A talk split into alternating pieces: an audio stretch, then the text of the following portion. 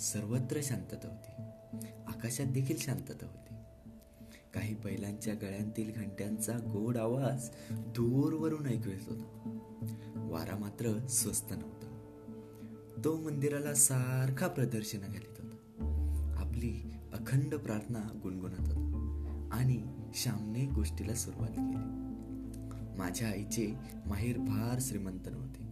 तरी सुखी होते. माहेरी खाण्यापिण्याची अडचण नव्हती. माझ्या आईचे माहेर गावातच होते.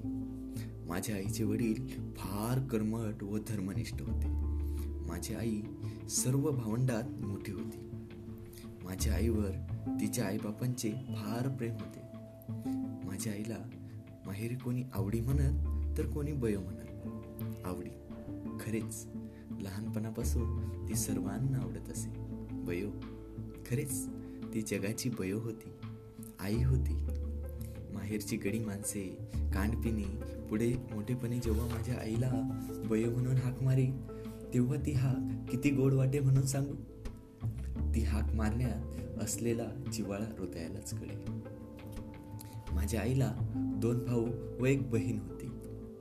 माझ्या आईची आई अत्यंत नियमित व दक्ष होती तिच्या घरातील भांडी आरशाप्रमाणे स्वच्छ असत. माझ्या आईचे लग्न लहानपणी झाले होते. सासर श्रीमंत होते.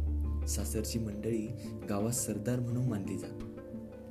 निदान ते तरी स्वतःला तसे समजत. आईच्या अंगावर सोन्या मोत्याचे दागिने होते. पोत पेट्या श्रीवाकी गोडतोडे सारे काही होते. भरल्या घरात भरल्या गोकुळात ती पडली होती. सासरचे तिचे नाव यशोदा ठेवण्यात आले होते. सासरी ती लहानपणीची मोठी झाली होती. कशाला तोटा नव्हता? चांगले खायला चांगले प्यायला होते. एकत्र घरात कामही भरपूर असे. उत्साही परिस्थितीत सहानुभूतीच्या वातावरणात काम करावयास मनुष्य कंटाळत नाही. उलट चार धंदे करण्यात धन्यता व आनंद मानतो.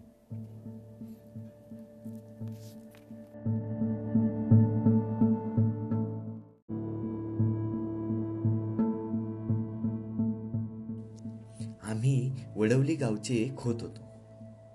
खोत म्हणजे काय? भिकाने प्रश्न विचारला. श्याम म्हणाला खोत म्हणजे गावचा ठरीव शेतसारा वसूल करून सरकारकडे पाठवणारा बिनपगारी दला. त्याला काही मिळत नाही का? रामने विचारलं. हो मिळते तर. सरकारी शेतसाऱ्याच्या जवळजवळ चौथा हिस्सा खोताला फायदा असतो.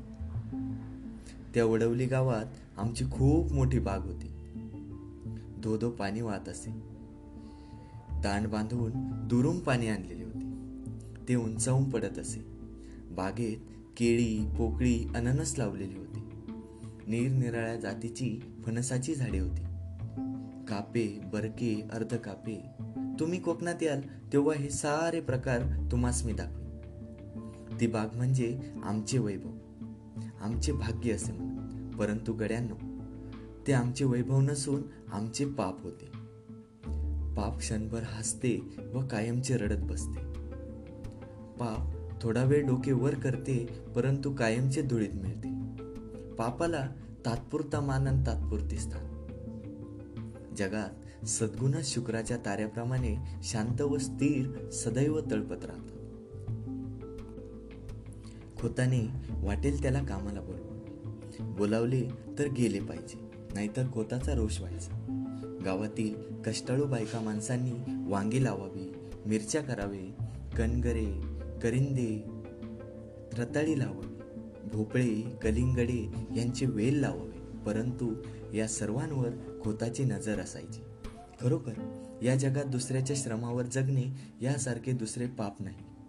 दुसऱ्याला राबवून रात्रंदिवस श्रमवून त्यांना तुच्छ मानून आपण गाद्यांवर लोळावे यासारखा अपराध नाही. माझ्या आईच्या अंगा खांद्यावर जे दागिने होते ते कुठून आले.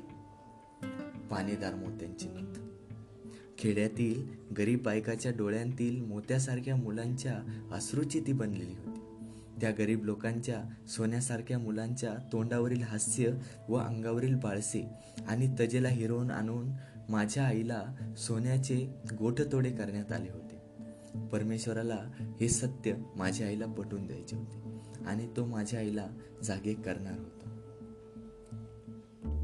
माझे वडील स्वभावाने दृष्ट होते अशातला भाग नाही. परंतु पूर्वजांची प्रथा त्यांनी चालू ठेवली. खोताच्या अवास्तव अधिकाराचा त्यांना अभिमान वाटे. कोणी ऐकले नाही तर त्यांना वाटे की कुणबट माजली. कुणब्याला कुणबट म्हणवायचे व महाराला महारडा म्हणवायचे अशी ही पद्धत ठरली. असे म्हणताना आपणच माजलो आहोत अत्तांध झालो आहोत हे त्यांच्या लक्षातही येत नसे.